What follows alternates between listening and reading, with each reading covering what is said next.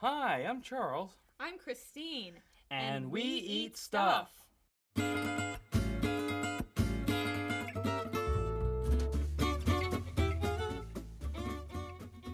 guys. What's up? Welcome to the podcast We Eat Stuff and Talk About Things. My name is Christine Guthrie, and I am one half of We Eat Stuff. In this podcast, we're seeking out folks in St. Louis related to food, cooking, drinking, and eating who we want to know more about. This week's conversation is with Matthew Koch, who is currently a bartender at the Libertine in Clayton. That is slightly different from what we spoke about in our interview uh, from one month ago. He was working at a different restaurant right then, but you can right now find him at the Libertine. Thank you so much for tuning in, and please enjoy our conversation with Matt.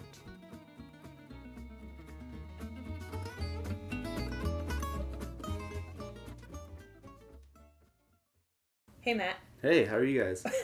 Good. Yeah, How's it going? good. It's going well. Sweet. I Nice just Sunday lost my afternoon. pineapple leaf. No. Oh, no. No, I hate it when that happens. That's right. There's more. That's the worst. I'll just shove this down. What are these? what are these fancy concoctions you made for Uh, us? this is, uh, of course, it's a jungle bird because it's me and it's like my favorite cocktail. yeah. Uh, so it's a tiki style drink Mm-hmm. uh, because it's from the late 70s, a little bit after uh, all the cool stuff went down. Mm-hmm. There's some holdouts. I believe this is from the Aviary Bar or the, um, in a hotel either in Florida or I don't. I gotta I gotta do some more research, but I just I tasted it at Olio a couple years ago. John Faust made it for me Yes, great guy. uh, kind of started all this nonsense with me because up until that point I was very classic cocktail. Everything has to be exactly, you know, the the way. And then this was just like, yeah, you know, dark rum and, pi- and a Campari and pineapple juice, and I was hooked. Mm-hmm. And I was like, oh my god, really? You know, Perfect. Yeah. And these are epic tiki glasses. yeah. Yes. Star Can, Wars can you tell mugs. us what they are? Yeah, yeah. Star. Uh, my sister got me some beautiful Star Wars tiki mugs. I have a stormtrooper. Nice. Christine has Chewbacca, and Charles has Darth Vader. Perfect. Well, cheers. Thanks so much, my friend. Cheers. Boop, boop. Happy Sunday. I hope it gets through the straw. Okay. Mm-hmm. Thanks, William. Mmm. That's good. Yeah, super It's boozy. a bendy straw or Yeah. like rubbery straw. Yeah, that's right. Mm. Target has awesome things. Mm. Target is I love thrift stores, but man, Target like I got a pack of metal straws there too. Cool. Six of them for like Yeah, four yeah, yeah. bucks. Like awesome. Thank you so much for making that. Yeah. Um. So, uh, Matt, who are you? Uh, I'm Matthew Koch, um, bartender at Parigi and Nixta, uh, part of the Bengelina Hospitality Group. kind of a really awesome company to work for. You know. Uh, yeah, that's that's pretty much it for now. You know, Yeah. I'm not in charge of anything, which is really nice. Sometimes, it can be good, Yeah, yeah. sometimes that Yeah, is I nice. show It has its perks. the booze is there and the invoices are already in a folder and Mm. you know sometimes i put them away sometimes i don't like Cool. yeah Depending on how you're feeling. yeah Nice. What do you do as a bartender? How long have you been doing that stuff for? uh it's it's it's a fuzzy backstory i'd have to say about two and a half three years i'm really bad with timelines Mm-hmm. I'd say let's let's go ahead and call it three years um yeah uh, before that i was uh so here the, i guess the whole rundown is uh i was in a band with a dude uh, who ran a bar ran a bar program i worked at a bar uh, Soy Spudo. Mm-hmm. and uh, Oh, yeah. I really Yeah. wanted to. I would go visit him at work because I was bored, and that was the first like uh, just make me something experience I ever had because I was twenty one or twenty two and I was drinking like, you know, Malibu and pineapples, which I probably still drink all the time if I'm in a pinch. Uh, so he made me some drink with like banana syrup and cognac and like coffee reduced whatever whatever I don't remember what was in it. Uh, it didn't have a name, you know. I was like, this is rad. And it was the first time I drank something that I really thoroughly enjoyed. Uh, and I was just kind of like fixated, like I want to, I want to do that, you know, I want to do that, I want to do like, and the focus was hundred percent on the drink and the cocktails and wanting to do that. It had nothing to do with like the people or hospitality or Sure. anything. So I just kind of steered myself to that as much as I could. Started as a door guy, and then became a bar back, and then eventually a bartender. Um, all at very different places. Like it's been a tumultuous work history. Uh, just trying to find a place where I could fit in, you know. And then I did. Um, I I did Planter's House for a short amount of time. Uh, I wasn't ready. Yeah. You know, it was just it was too much to take in. Sure. Uh, I was nailing the preparation on the drinks and everything. It was just I wasn't really good with people yet. You know, I was kind of nervous because I just wanted to do such a good job all the time. You know, I wasn't I didn't have my confidence. Sure. Uh, so that ended, and then I just kind of bounced around, did a lot of stuff, Mm. and uh, spent a lot of time at the Good Pie with Jeffrey Moll. That was really fun. Uh, Pre Randolfi's, you know, just you know, just doing whatever we wanted. He'd be like, I, I was at the farmer's market and I got this bag of whatever. Let's make a syrup and try mm-hmm. shit, you know, or like. Hey, when's the last time you made a Hemingway daiquiri? I'm like, I don't know. I was like, well, make let's make six of them with scientific method, and everything's a different ingredient. We'll take a million notes and we'll pick which one's the best. I'm like, mm. yeah, Sweet. love yeah. that kind of stuff. Yeah, totally. You know, where I would, he'd be like, I read an article about like if you take some ice cubes and wet them when you do egg white drinks, like it it's a different kind of dilution than just filling the Mm, thing all the way That's up. cool. You know, just mm-hmm. Just that that was that environment. You know, it was great. It just it reignited the spark. Um, and then I uh, took over at Sanctuaria for about a year. Hmm. Uh, that's probably the first time I met you guys actually. Yeah, I I believe so. so. Yeah. Yeah, Sanctuary. I was probably exasperated and tired and just made you some ridiculous drinks and fancy glasses. I think I probably made one of you uh, my housebird cocktail, which is some- very similar to a jungle bird. Mm-hmm. Mm. And I remember that very well. I think I remember a very funky glass with a very interesting pattern on it. I can't remember. Yeah, it was a footed pilsner glass, and it had a. Um, I- they got them at an antique store. It was like all different characters. Mm-hmm. It, it was great. anyway, see, I did that, and then um, what did I do after Sanctuary? I did uh, a place that I won't talk about for a very short amount of time. It wasn't a good fit, Mm-hmm. Mm. uh, and then I started working at Wheelhouse in Clayton. Mm. Right. I was like, we we had two different like thoughts about it. I was like, yeah, I'm gonna get to do high volume and stuff, and like really like get my speed chops back up, and like because people. Uh, just assume I'm really slow for whatever reason. I don't get it because I do quick cocktails, you know.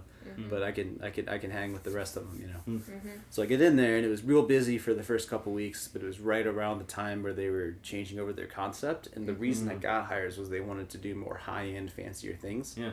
and the market just didn't respond very well to it because Yeah. it was just like a really rocky transition and it ended up closing which is perfect for me because then i got to work at start bar Yeah. Mm. which was a great fit and it was Yeah. really fun but i just got the joneson to uh, do do the creative thing again Mm-hmm. you know start bar was like just let's try something cool yeah it's cool all right now let's dump a bunch of sugar on top of it so we can sell a lot of it you know Yeah. and that's cool and there's space for that you know i totally, still hang yeah. out there but it's just it wasn't what i wanted to do um, and then i heard that uh, per, uh, the first story i got was Parigi needed a part-time bartender Mhm. i'm like oh that'd be kind of a cool thing like i'll do that and start bar for a while and then i met with uh, some people and they were like well what's happening is you guys know drew lucido Who? Yes. drew Uh-huh. yeah Oh yeah, yeah. Yeah. Mm-hmm. he's my boss he's, he's amazing Mhm. but he was uh, head bartender at Parigi, and he was moving into his role as beverage director for the restaurant group. Mm-hmm. So he couldn't spend all his time there. Yeah. So I started there. Uh, I dropped Start Bar. It was a very abrupt transition. I put in my two weeks Mm. right before they made the schedule. It's a bad idea. Mm. So I, Yeah. only, I only got scheduled one day. So I Mm. had panicked because you know I got bills to pay. So Sure, I, got, yeah. I had to like, you know, be like, oh, never mind. I'll come in Tuesday because I was on the fence about when I wanted to start. Yeah. yeah. Uh, so I jumped in there and it was it was awesome. Hmm. Like it's really interesting restaurant. Mhm. Uh, chef the chef Ramon Cook Cuffie is just super classical and everything's delicious and Hmm. perfect. He's there every night. He touches every plate before it goes out. Like Wow. Hmm. food is amazing. You guys were there. Like Yeah, super like It good. was great. Execution super on point. Mm-hmm. Uh, it's Italian food with uh, French cooking techniques, kind of like French informed Mm. Italian. I guess when they opened, they had to do a spiel about how it's a 1940s restaurant in a 1940s Italian restaurant in Paris. Hmm. That Hmm. was the the vibe. Cool. And our after dinner game is strong. we have French uh, French pastries from uh, Chouquette, which our Mm. owner Ben is part Mm. owner, and you guys did Ben uh, Patrick from Chouquette, right? Yes. Yeah. Mm-hmm. Yeah, Yep. that's it's great. And then we have coffee from Blueprint, like just grappa, like really really awesome after dinner stuff. I wish it got more press, honestly. Sure. Yeah. I wish it became commonplace to go to another restaurant after dinner and get some coffee and gelato and whatever. Mhm. But you know, we can dream.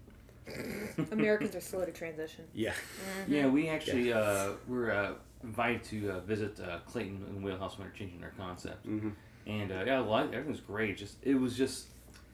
It, it, Wheelhouse is typically a place where you have you know girls in tight shorts serving Yeah. a nice burger. It was the Yeah. identity crisis. They would have changed the name, Mm. They Oh, should have. They really you know, should have. but they uh, there was like a thing about they didn't want to pay the city of Clayton however many thousand to rebrand and change the name on file. Mm. You know, which I, I get. You know, I'm not gonna fault them for that. It would have helped, but it was just too big of a space. Yeah. The, yeah, the food there was awesome. It was Yeah. Mike Mike Thorpe. Mhm. Um, Yep. Just crushed it, man. Yeah. Bran- a whole Branzino, like Mm. really cool stuff. It was fun to sell that food. It was frustrating to explain it to people because they just. I thought this was wheelhouse, and I wanted the chicken nachos that are Yeah, five yeah. dollars and Yep. fit on six plates or whatever. Yeah, It just wasn't the spot, you know. sure. But yeah, uh, food's good. Uh, Nixta opened while uh, while I was at Parigi, and Mm.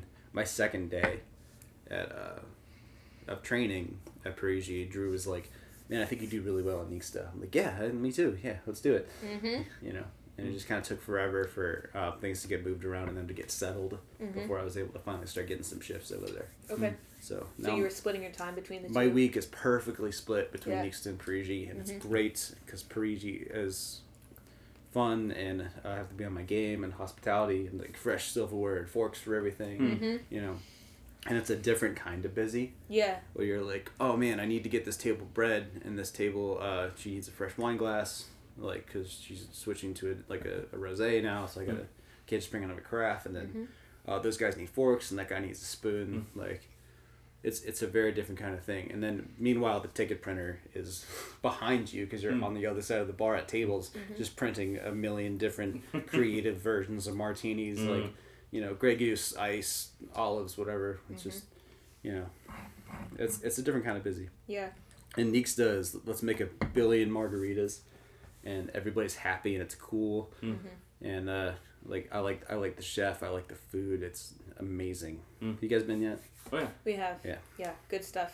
Yeah. Kinda like very upscale Mexican. Yeah, sure. Yeah. I mean, yeah, Yeah. it's uh, just the furthest thing from Tex-Mex, you know. Mm-hmm. and you still get a little bit of uh, trepidation from people. Not so much at the bar, Mm. because bar diners tend to be a little bit more well versed in what's happening. Mm-hmm. Uh, you know, but they still like, I want chips and salsa, and you gotta be like, dude, we have it, but like, wouldn't you much rather have this beautiful guacamole or this black bean hummus? Yeah. like, you know, Yeah. and then they're mad that it's not free, and then we uh, we have very weird size. Uh, proportion glassware, like visually, Mm. uh, so it's still the normal amount of like a, a Collins glass or double rocks glass, but the margarita sits in it to the very top, and it looks tiny Mm. because it's it's in between a Collins glass and a double rocks glass. So it's Mm. kind of like this thin, fat, short, tall glass Mhm. that's just amorphous, and Mm. you know. So if you can get people past the idea of the size of their margarita, Mm. uh,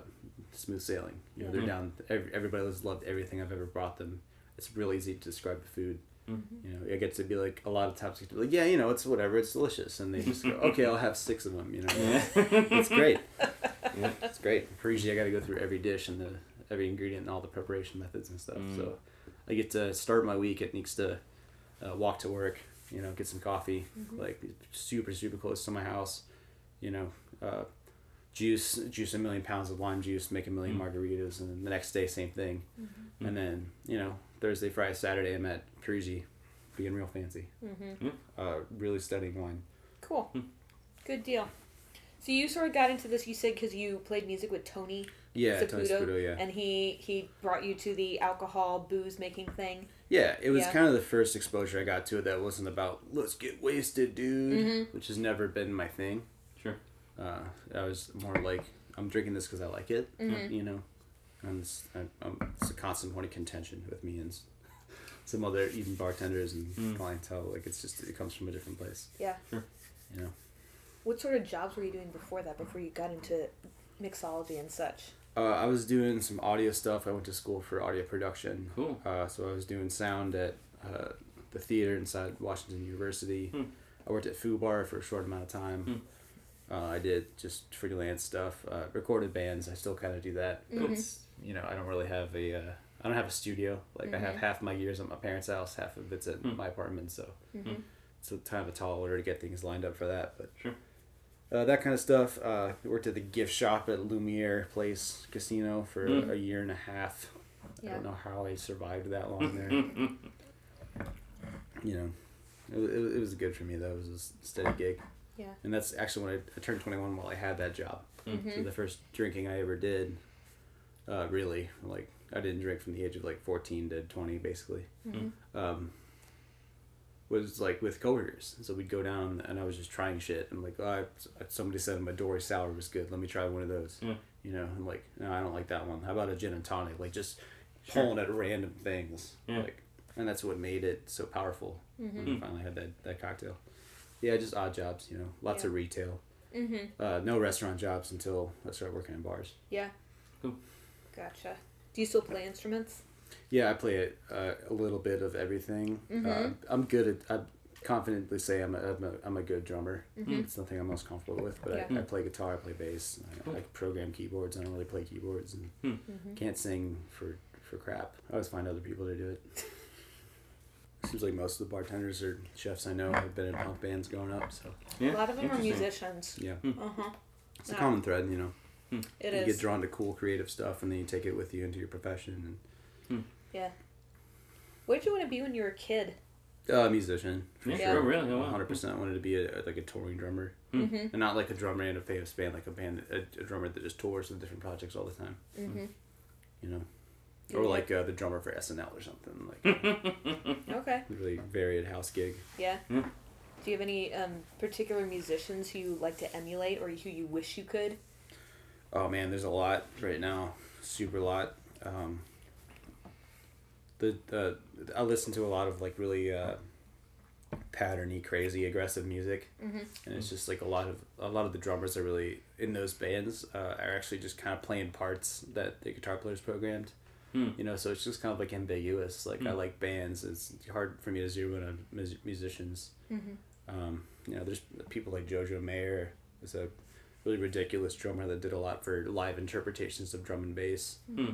Um, who's the other guy? Benny Greb did a beautiful DVD about the language of drumming, Hmm. and he kind of sees like patterns of uh, like gaps and gaps and beats as letters, and then he teaches you how to form uh, Hmm. phrases and then sentences, and then like Hmm.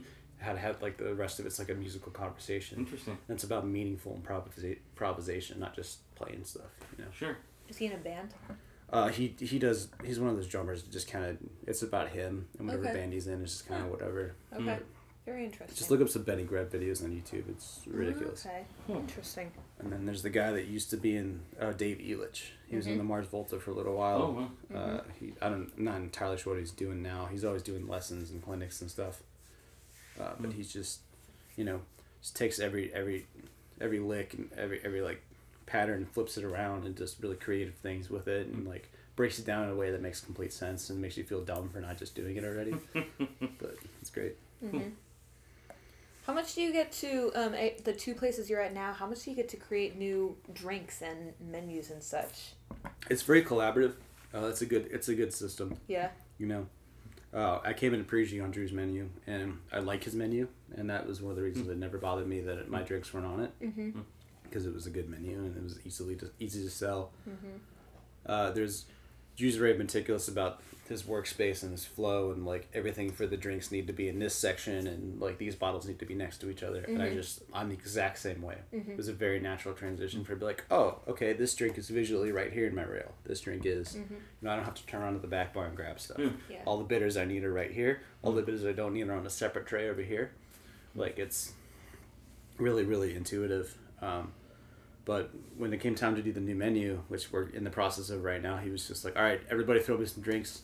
Hmm. And he uh, he went to all the accounts uh, he runs, and he sat with all the bartenders, and we all hashed out. I was part of Parigi's and Nixta's meetings. Hmm. We just tried stuff and Cool. conceptualized ideas, Hmm. and the best ones make the cut, and then that's it Cool. you know and uh, it you know it is his program it's his menu uh, even if your drink's awesome it might not fit uh, in the realm of the restaurant you got to think about cost. You got to think about prep time you got to think about execution time like is it going to gunk up your works do i need to charge $22 for it because it's on fire and a hollowed out pineapple but when i do it and people bring it through that's not happening by the way but when i But bring it it could. yeah maybe in the wintertime we'll see It's the best time to do tiki drinks in the Yeah. winter. But when you're walking through the dining room with that, like that, that goes well beyond like, Mm. you know, like classic. It's just, oh, that's really cool. I want that, and that, Mm-hmm. And that's what I always wanted it to be about. Yeah. But yeah, it's there's there's room for creative input for sure. Yeah.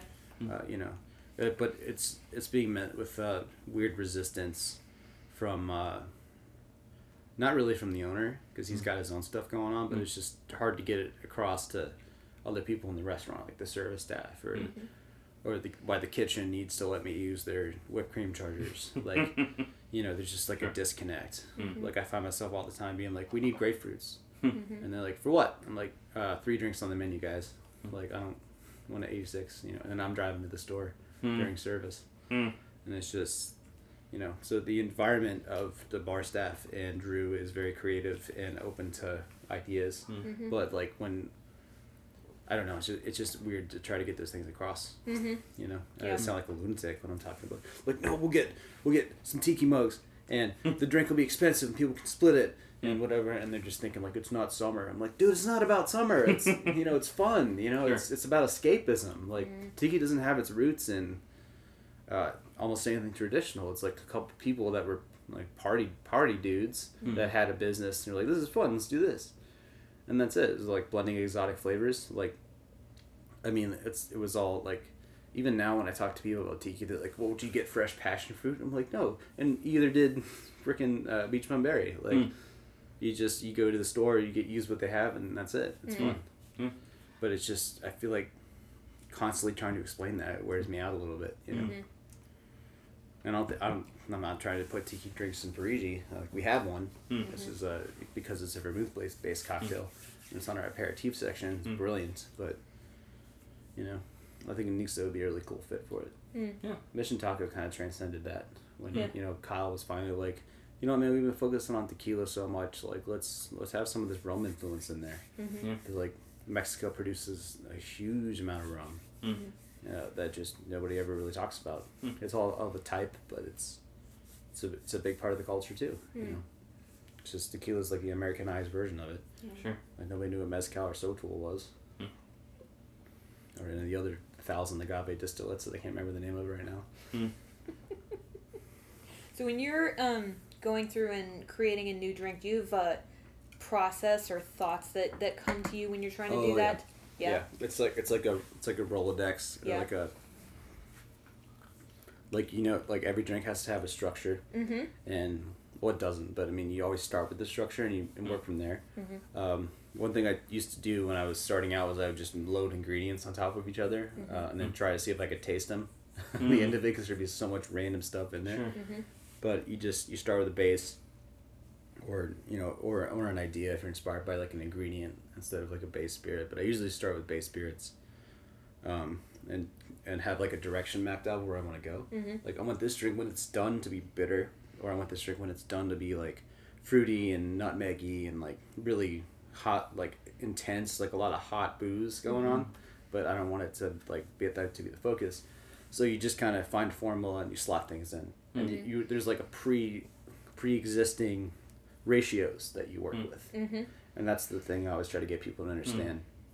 Is like uh, there's a book called The Joy of Mixology which lays it out very well, Mm. and also Smuggler's Cove uh, by Martin Cate has a beautiful breakdown of like, okay, here's the ingredients that could potentially fill the role of booze. Here's the ingredients that could potentially fill citrus or Mm. acid in general, like citric Mm. acid going beyond just like lemon and lime juice. Mm. And then there's the weak ingredient, which can be like your lengthener. That's where you get pineapple and orange juice and things like iced tea and like cream and all that kind of stuff. Um, so you, I'm thinking like in like a kind of a grid framework. Mm. So I know like based on what I've already added, I know how much volume I have left to work with because you're Mm. thinking about what kind of glass it's gonna fit in. Mm. You know, Hmm. like pe- people uh, uh, usually comment like when I make them bar calls and I'm straining into the glass and like the last drop perfectly fills up the glass. you know, and they're like, how do you do that? It's like, well, because I know how much that glass holds. I know that if Mm. I shake these ingredients, they're going to expand by, I think it's like 20, 28 to 32% Mm. of an increase from the ice melting and shaking it. So, you know, like if you start with three ounces, you're going to end up with like five and a half. So you get a coupe that's a five and a half ounce coupe, you know. Cool. Just stuff like that. You know, it gets easier. Mm-hmm. Um, there wasn't, there's not, it sounds really stupid to say, but there's not really any trial and error anymore. Hmm. You know, Mhm. unless it's really weird, like unless we're working with like grass jelly or some crazy Grass jelly. yeah, Mm. some crazy like Jay's International Foods find. Mm. Mm-hmm. You know, I'm like, I don't know what this is. I'll taste it. I'll try some stuff, Mm. and sometimes it's a total swing and a miss. Mm. You know, but you're working with a structure that you know can can work. Cool. And then uh, if I'm just creating drinks, it's a little bit more free form. If it's a menu, I always see the whole menu as a thing. Mm-hmm. Keeping in mind costing, keeping in mind what drink's going to sell the most, what drink's Mm. going to sell the least. Like, if I'm doing a drink with really cheap vodka and some stuff that's thrown together real quick, and I know everybody's going to order it, uh, I can take that ridiculous cognac coffee served neat cocktail in a punch cup and make it, you know, 13 bucks instead of 20 bucks, which Mm. what it should cost if you're following the formula correctly. Mm. Because you're weighing those things against each other. Hmm. So menus are super fun for me to create. Mm. And I get way more excited about being creative when I'm doing a menu or a section of a menu or drinks for an event. Hmm. And I can kind of see the whole process instead of just like particular drinks. Because I don't like to make drinks and then try to slot them into things later. Hmm. You know, I- Hmm. I'll make drinks for fun around the house or for, for guests, you know, Hmm. or the bartenders, whatever. But it's it's the process is different for what I'm trying to do. Gotcha. Do you often think of uh, cocktails and mixology as the same as like being in a band, like making music? Yeah, yeah, totally. And even then, you have like you know you have dudes that read, read music and dudes that can't. Hmm. You know, it's really dudes that measure, dudes that don't measure. Gotcha. You know, and Hmm. Do you need to measure for this drink? Do you not need to measure? Like Hmm. just all kinds of different variables. But yeah, you know, you know, you, it's you get a lot of cross influence like you do in music. If Mhm. you if you play rock drums, you know, listen to rock bands, you're only going to sound like a rock drummer. But if you check out some Afro Afro Cuban records or whatever, like Hmm. go to a different kinds of restaurant, travel, talk to people, like Mm. talk to people that aren't bartenders, see what they're doing in their houses. Hmm. They might have tripped over something really freaking cool Mm. that most people would just write off. You know, like just try stuff. You know, Nice. Do you have a favorite ingredient or flavor that you're jonesing on right now? right now, uh, French rum has been near the top of my interest. Just Okay. just super into it. Hmm. What's different about it? Uh, so rum comes from there's so there's an outdated way of categorizing rum based on region, Mm. but you got to remember that regions will produce whatever they want. So Mm. it's not Mhm. really like a set thing. Hmm. Uh, so f- uh, you can make rum from uh, sugar, from molasses, or from pre- fresh pressed sugarcane juice, Hmm. which is how they make French rum. Hmm. Uh, agricultural style rum, hence rum agricole. So Hmm. you know they take the sugarcane juice, they press it, they ferment it, they distill it, uh, and it tastes grassy.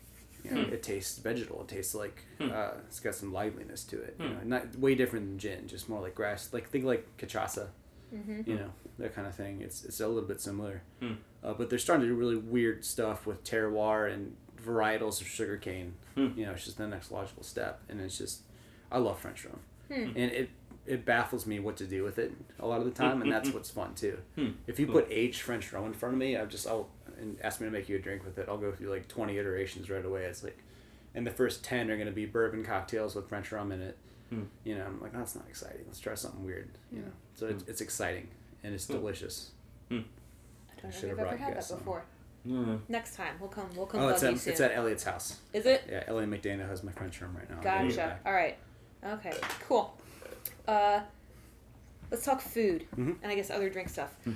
Are there any um, dishes or meals or drinks or beers you've had in town that you think people should know about?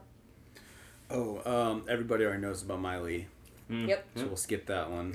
Um, so there's, uh, I, I eat, I live next to the hill, so I get a fair amount of Italian sandwiches, probably more than most people should.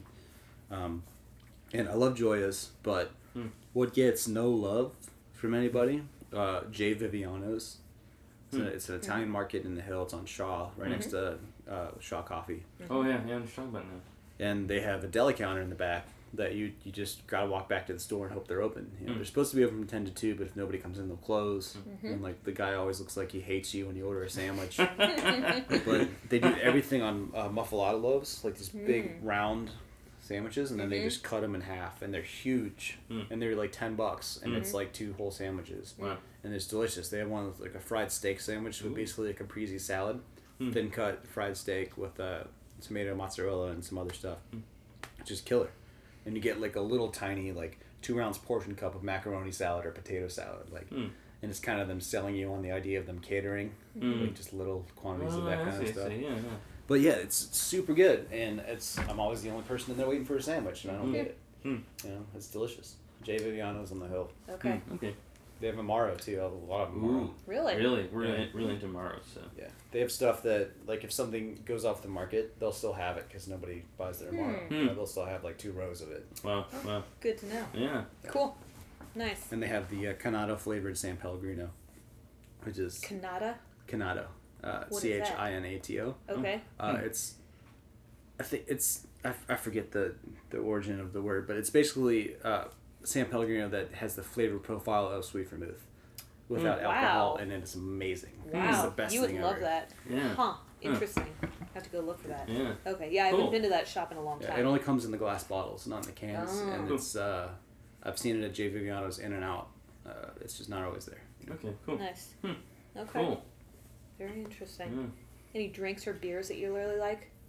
Uh, yeah, a lot. I just had a I just had a Tim's uh, colada, uh, I God, New Orleans colada or, or uh, something like that with Peychaud's bitters and Mm-hmm. whatever. I forget what it's called. Yeah. It's really good, Hmm. real good. Um, You mean Tim Wiggins? Tim Wiggins. Yeah. And uh, I've heard about a drink that I want to try that uh, Harrison made at Planter's House. It's a Sazerac uh, with banana heavy ingredients. It's like Hmm. I don't know if there's banana liqueur in it, but I think Huh. it's cognac and banana and it's like still absinthe. I, Hmm. I forget. Uh, Beth Sorrell is a big fan of it. Just every time Mhm. she talks about it, I want to try it. Mm. Nice. Um, Urban uh, Urban Underdog, the Urban Chestnuts do beer is rad. It's Mhm. exactly what I was hoping one of those companies would do. Just Yeah. put a lager in a can and Uh. sell a bil- bajillion of them. Because it's just we need more of a foothold for you know smaller operations in St. Yeah. Louis. Like all these people that live here drink Bud Light, which is fine, but they're like, well, it's local. I'm like, okay, Find it. but is it though? Yeah. yeah. I understand they employ some of your friends, and I can't hate on that, but like, you know, just drink drink Urban Chestnut, drink Civil Life, drink Four Yeah. Hands, Yeah. and Civil Life needs to pasteurize their. They find a way to pasteurize their beer Hmm. because they need to be have cans in every Schnucks and like Mhm. every bar, you know. Yeah. I love their brown ale. Yeah, Just nice classic beer. yeah. Civil Life's my favorite place to go. Just have a beer. Mm. It's perfect. Nice. They do casks, uh, hardcore there. Cask ale is one of my favorite things. Good answer. Thank you. Mhm. um, do you have any interests or hobbies that no one would ever suspect about you? Oh no, it's pretty cut and dry. Yeah. I mean, music. Uh, I used to be real into video games. Hmm. Now I'm super casual about it. Like, Mhm. Barely ever really play them anymore. What Uh, systems? Uh, PC a lot recently. I bought myself a PC Mm-hmm. um, as a as a ploy to get myself to not go out and spend money on food and drink so much. And It's worked a little bit. Yeah. Uh, but yeah, PS4 kind of. Uh, still, I still play a lot of Super Nintendo and Nintendo 64 though. I have Yeah. them in my apartment. You know. Cool. It might not be the actual console. It's probably an emulator on the computer because I don't want to get up and go find the cartridge. and Sure. Yeah. I still play a lot of the classic stuff that I played growing up, Yeah. Super Metroid and stuff like that. Oh, yeah, that's a masterpiece of a game. Yeah, So great. well put together and just yeah, Yeah, nice yeah. progression and everything. Yeah, it, uh, I've- I've beaten it like ten times and it's still fun every time. Mm. Like Mm. never feels tedious. For new games, I can't get past the the tutorial without being like, forget it. Yeah. Like, Yeah. done. Hmm. Yeah, we shouldn't have to have tutorials. We'll just figure it out. Mm-hmm. Yeah, game have- design, right? Yeah, exactly. Are you into gardening at all? No, But I really, I really want to be. You know, I want to, I want to have a vertical garden in my kitchen with mint and basil, just like everybody Mm. else does. But I still haven't gone to the store to buy the stuff. Sure. So it's just, that's just it. Yeah. It's just the motivation to get this started. Yeah. Um, but no, I don't. I don't. Even then, I don't think I would get much satisfaction out of gardening. Mm, what about Yeah. cooking? Do you cook at all? Yeah, but I just trying to get over the cleanup, and I'm way looser with my cooking than I should be, and sometimes I just completely mess everything up. Mm. You know, like just guessing. It's usually under seasoning everything, Mm. because I feel like a pinch of salt on like a whole turkey breast is plenty, but it's Mm. not. You know, I need to like be loading it up, but I'm scared to ruin it with too much flavor in it. Mm. I just keep making bland dish after bland dish. Sure. Yeah. But I did have a relatively genius cooking uh, thing not too long ago. I had leftover French fries from the vine Mm-hmm. and I made a batata the next morning, and I Mm. just threw them in a pan and refried them, and I Mm. cracked some eggs over top and cut some peppers and onions and some seasoning and threw it Mm. in there. Just kind of Mm. ate it with a fork off of a plate. It was real good. Cool. easy stuff. Yeah, it's all. I- I've done something like that, too. yeah. Nothing wrong with that. Yeah. It's one of the reasons I go out to eat so much. Yeah. Because I didn't grow up with cooking much either. Really? Yeah. Yeah, my mom is uh, from the Midwest, and she's super sensitive to you know what she calls spice is really just any seasoning mm-hmm. or like hot. Like it's too hot if it's got you know Sure, sure. pepper on it. You know. Yeah. So food around the house was always just, what's for dinner? Chicken. I was like, well, it's an ingredient. Like, what's what's, the whole, what's the whole dinner? You know, Oh, chicken and green stuff and potatoes. Yeah, Oh, green stuff. Okay. Yeah. No, no butter or seasoning on the potatoes. All right, cool. When you think of someone successful, who comes to mind for you? Um, locally, I mean, like, I really uh, everybody looks up to Ted Kilgore. You gotta. Mhm. Uh, he uh, he gave me like a little rundown of his journey from uh, working in. I think he was doing perfumes for a Really? while. That was his know. background, and I he, did not know that. he, Hmm. he was telling me a story about how he really wanted a job as a bartender, Hmm. and he just had took a job at like a, I think it was a country club. Hmm. Uh, and he would wear a suit to work every day, Hmm. just as a bartender. and Everybody thought he was the manager because he just really wanted to, you know. Mm-hmm. Because Ted got into it kind of late in his life, Mm-hmm. you know, which I don't blame him because there's nothing else really going on around uh, St. Louis until then. You know, Mhm. I'm sure there was. I just don't know about it. But Sure, sure. yeah, uh, Ted's Ted's kind of an inspiration for all of us at least a little bit. Um, I let Jeffrey Moll is just an awesome dude. I wish he got a little bit more love. Mhm. You know, he's Mhm. finally coming around. Uh, Nick from Publico, of course. Oh yeah, great guy. Yeah, Mhm. there's Tim Wiggins. Uh, you know, the good buddy Ben Bauer. Oh yeah, Mm-hmm. yeah. The two, the two of us have been, you know, at, you know, some place that shouldn't be open and isn't open until five a.m. Talking about like, Hmm. "Well, wouldn't it be cool if we like t- took some oak and put it in water, and then we made water out of the uh, syrup out of the oak water, and like whatever, just ridiculous nonsense. Yeah. You know, with loud punk rock and stag and Sure. stag in our hands and stuff. But Yeah. We were super nerdy about that kind of stuff.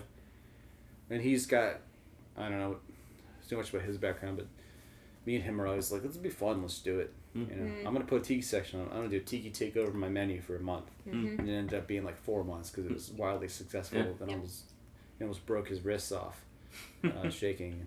Yeah, I've heard the the uh, lifespan of a bartender is pretty short. With the career they end up, it's kind of like uh, yeah, you get you get uh you get start thinking about what are you gonna do next.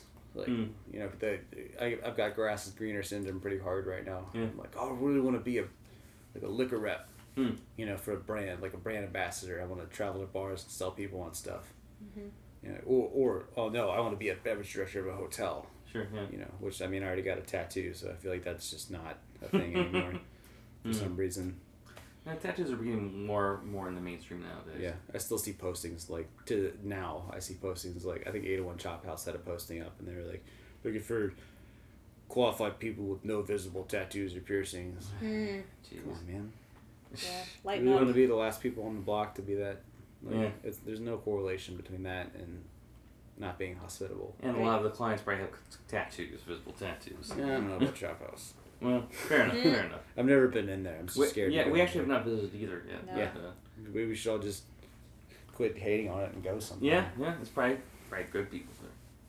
But uh, what's I going to ask? Oh, one is I was talking about the lifespan of a bartender. I'm Yeah. wondering that they're they get joint problems. They from stand also had to stand all the time, a lot of late hours. Yeah, I have, I have had I have severe plantar fasciitis from uh, from Start Bar because there's Oh, no really? fatigue mats and the shifts were Oh. like 14, geez. 15, 16 hours long.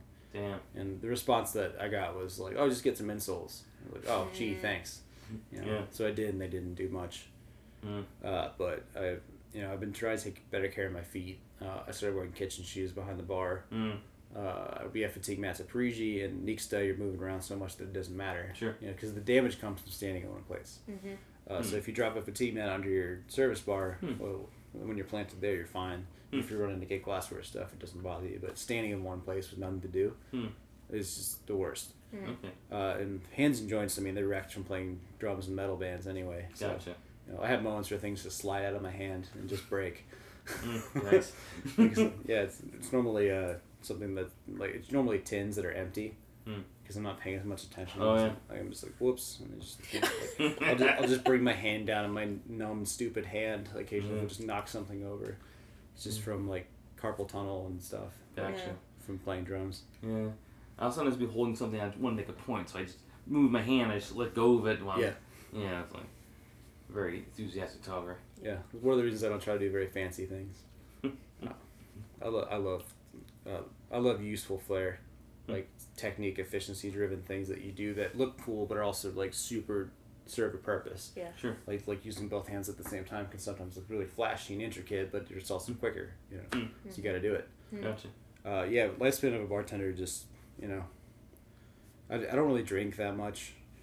Um, It kind of helps a lot. You know, for me, drinking is still feels like research.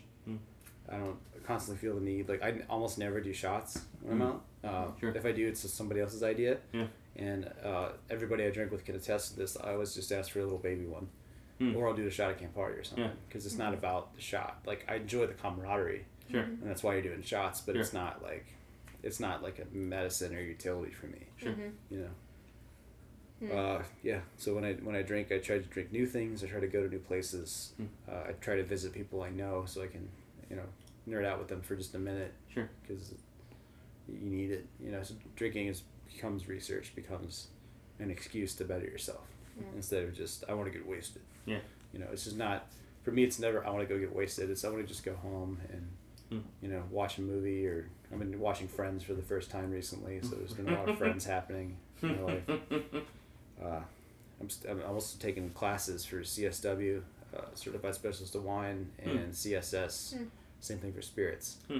uh, at major brands at 8 a.m every wednesday morning so Wow. can't really party too much on tuesdays Yeah. after work and Yeah. Neeks Day, you know Nice. Cool. Uh, oh, what should I ask? Oh, well, you just mentioned Friends. You mean the TV show? yes Do you have any other? That's okay.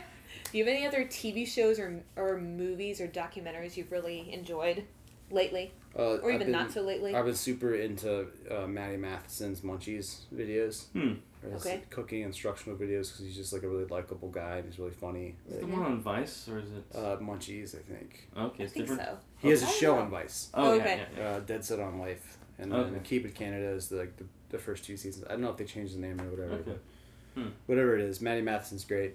Hmm. Uh, Friends, like I mentioned before. Um, nothing really industry focused. Mm-hmm. Uh, I mean, I watch all the same Netflix documentaries that everybody else does about like Noma and you know the the sushi one and Right, all the you're- ones about ro- uh, every documentary about wine on Netflix I watch Mm-hmm.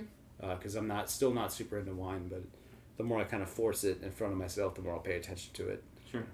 Um, yeah, even like my watching time, I try to listen to podcasts that are really relevant to the industry or stuff, and just kind of be absorbed in it. Read books. Mm-hmm. But yeah, uh, Which podcast Matty do you Matheson. listen to? Uh, it's, it's really stupid. Hmm. well, it's not stupid, but I listen to Joe Rogan's podcast a lot. Oh, okay. Oh, But it's very dependent on the guest he has, Yeah. or if it's a guest. Usually, only when he's got comedians on. Uh-huh. Oh, cool. Because I'm a huge stand-up comedy fan, and I follow like a lot Mm. of comedians, so I like to, you know, hear hear them interact. It's not really about his like UFC stuff or whatever. Yeah. Hmm. Okay. Have you ever thought about becoming a stand-up comedian? No, I'm not funny. See, that was funny. No, I mean, I it just I so I make dad jokes Mm. on purpose to make people uncomfortable, and I get always accused of like people thinking I'm I'm serious Mm. or being sincere when I do it. Like I, I say bad ideas out loud on purpose, and I have this look on my face like, yeah, let's do that, and people just can't differentiate it because I express my for real ideas the same way. so it's kind of like a game I play to myself. So basically, I'm just kind of like doing things to amuse myself. Mm-hmm. So it's kind of the antithesis of being a comedian, you know. Mm. Just making Alright. people feel uncomfortable because I think it's funny, but it's not. That doesn't doesn't Sure it really is. translate. Yeah. Sure it is. Mm. Yeah, I used to, um, I used to be real, really into stand-up comedy too. I used to actually used, used to listen to albums to go to sleep. Yeah. You know, get me, get me, stop me from thinking about bad stuff and just listen to the humor, like David Cross and Patton Oswalt and Mitch Hedberg. And, Yeah, I, I'm a huge David Cross and Patton Oswalt fan, and uh, you know Zach Galifianakis. Uh, Kyle Kinane is one of my favorites. Just hilarious. Mm. He does a bit about like he's sitting on the couch. He's like, let me tell you a little bit about myself. I was sitting on my couch, and I had a booger, so I picked the booger, but I, I didn't want to put it on my couch, and I didn't want to get up and throw it away, so I put it back in my nose or whatever. Like, just, Just put it right back where I found it. Yeah. Do- that's that's new, that's news you can use. That's good advice. he's he's fantastic. Um, this is, uh, Eugene Mirman, who's the Oh, voice yeah. of Gene on Bob's Burgers. His stuff is really really good. Yeah. Uh, just weird, you know. Every every comedian that I really like, I try to show to other people, and, and they're just kind of half paying attention. Mm. Like they're they're looking for more like the joke punchline, ha ha ha. Hmm. And all the comedians I really like tend to be like story and Mm. story and conversation, Oh. like uh, Tom Segura and whoever else. You know, Mhm. Louis C.K. is great, of course. Yeah. Mhm. Yeah, like uh, I like Neil Hamburger because he's someone who definitely uses the humor of upsetting people. Yeah. point where it's not even funny. It's just it's funny because you you're just separated from the experience and just laughing at people getting upset and grossed out by this man. But Yeah. I did an open mic night once and I just did as many offensive things as I could in a row before they took me off stage. yeah. yeah, my first uh, stand. And I wasn't there with friends. It wasn't even. No, yeah, I was you trying to. Make, up. I was going to be really funny to myself and nobody else forever. Oh, yeah. It's Where was that a heavy anchor. at? Okay. It was like four years ago. gotcha. Mm.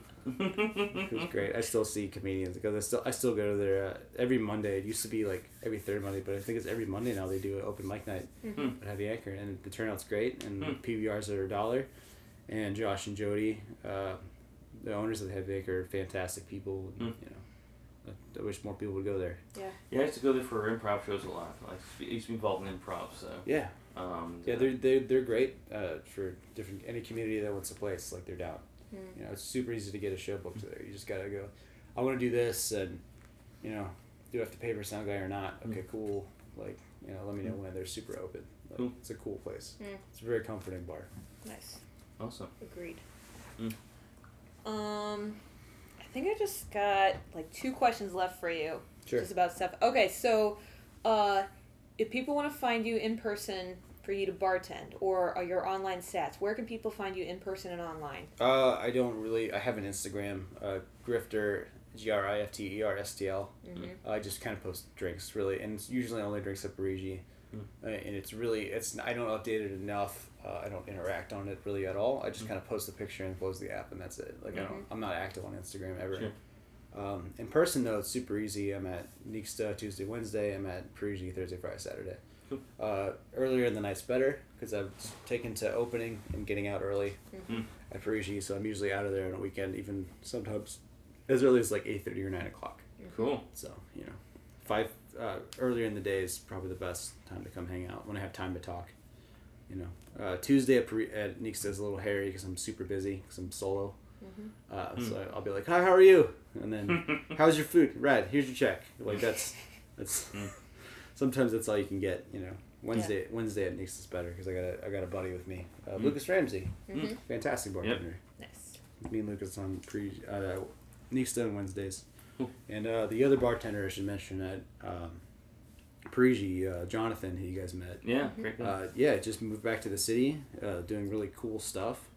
Uh, he's like he's a huge, he's an uber nerd like me. Like he Hmm. has his own set of ice carving tools, like Hmm. Japanese ice carving tools. Like Hmm. me and him are writing a secret cocktail menu for Parigi. It's, Hmm. all, it's all Drake songs.